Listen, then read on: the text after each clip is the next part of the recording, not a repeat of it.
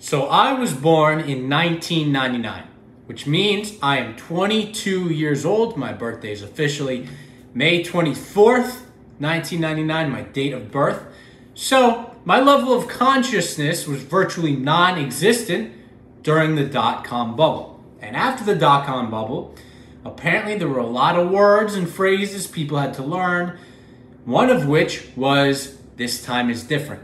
And they had to realize that that wasn't an appropriate phrase to use, and they got their reality check when the market crash came, the dot com bubble burst, etc. And a lot of people are referencing that now, that we can't be caught saying this time is different because ultimately fundamentals, forces, market forces, etc. remain the same, particularly in the long run. And if that's the case, then we certainly should be concerned about this yield curve inverting um, because 100% of the time in the past, it has indicated a recession.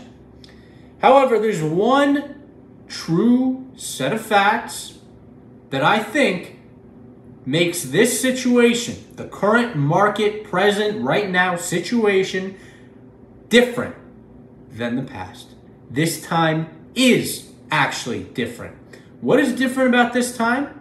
Inflation. We did not have inflation during the dot com bubble. We did not have inflation during the 07 08 crash. I also don't believe we had inflation at these levels or anywhere close to these levels during the Great Depression. So I don't know when we've had a major market crash during inflation. And I'm the jury, in my opinion, is still out on whether or not we're going to have a market downturn caused by inflation, if that's even possible. I happen to see the argument a little bit better for why it is not possible to have a serious market crash induced by inflation, a prolonged crash, a re rating of stocks because of inflation. If you think about it, what is inflation? It's an increase in the money supply, it's the raising of the cost of goods. In the broad basket, the broadest basket you can create of goods, there certainly is a place for stocks. They trade relative to dollars. If you print more dollars, you have to price stocks relative to how many dollars there are. So if you print more dollars, if there's inflation, it seems to follow that stocks therefore have to be worth more dollars because there's only a finite amount of stocks. Hypothetically, hypothetically, but there's uh, more dollars, right? There's only a finite amount of Apple stock. We know there is a lot of stock, and we know there's more IPOs coming. So technically, one could argue that the supply of stock is going up. Therefore, maybe one could argue that stocks should fall. However, I would counter that with not all stocks are quality stocks. Not all stocks are good. And some stocks are going to go to zero. I happen to think one is WeWork. We are short that stock.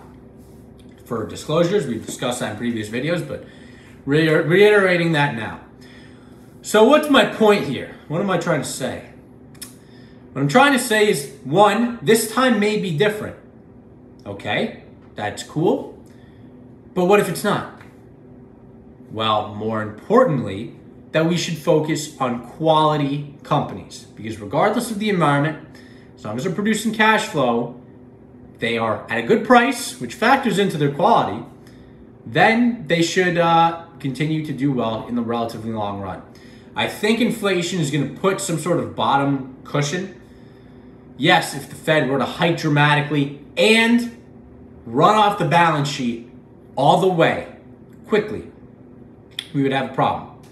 In my opinion, I'm actually more concerned about the balance sheet runoff than rising rates. Why is that?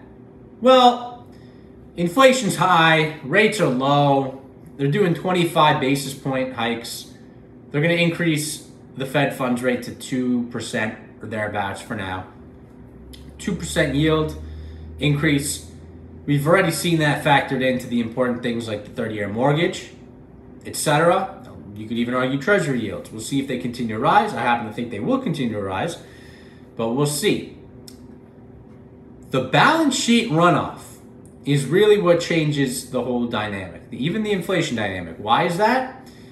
Because when the Fed begins to run off its balance sheet, meaning sell down the assets, what they're doing is putting bonds into the market, which will cause a sell off in bonds and a rise in rates. Also, in addition to them hiking rates, possibly even more strongly so than them hiking rates.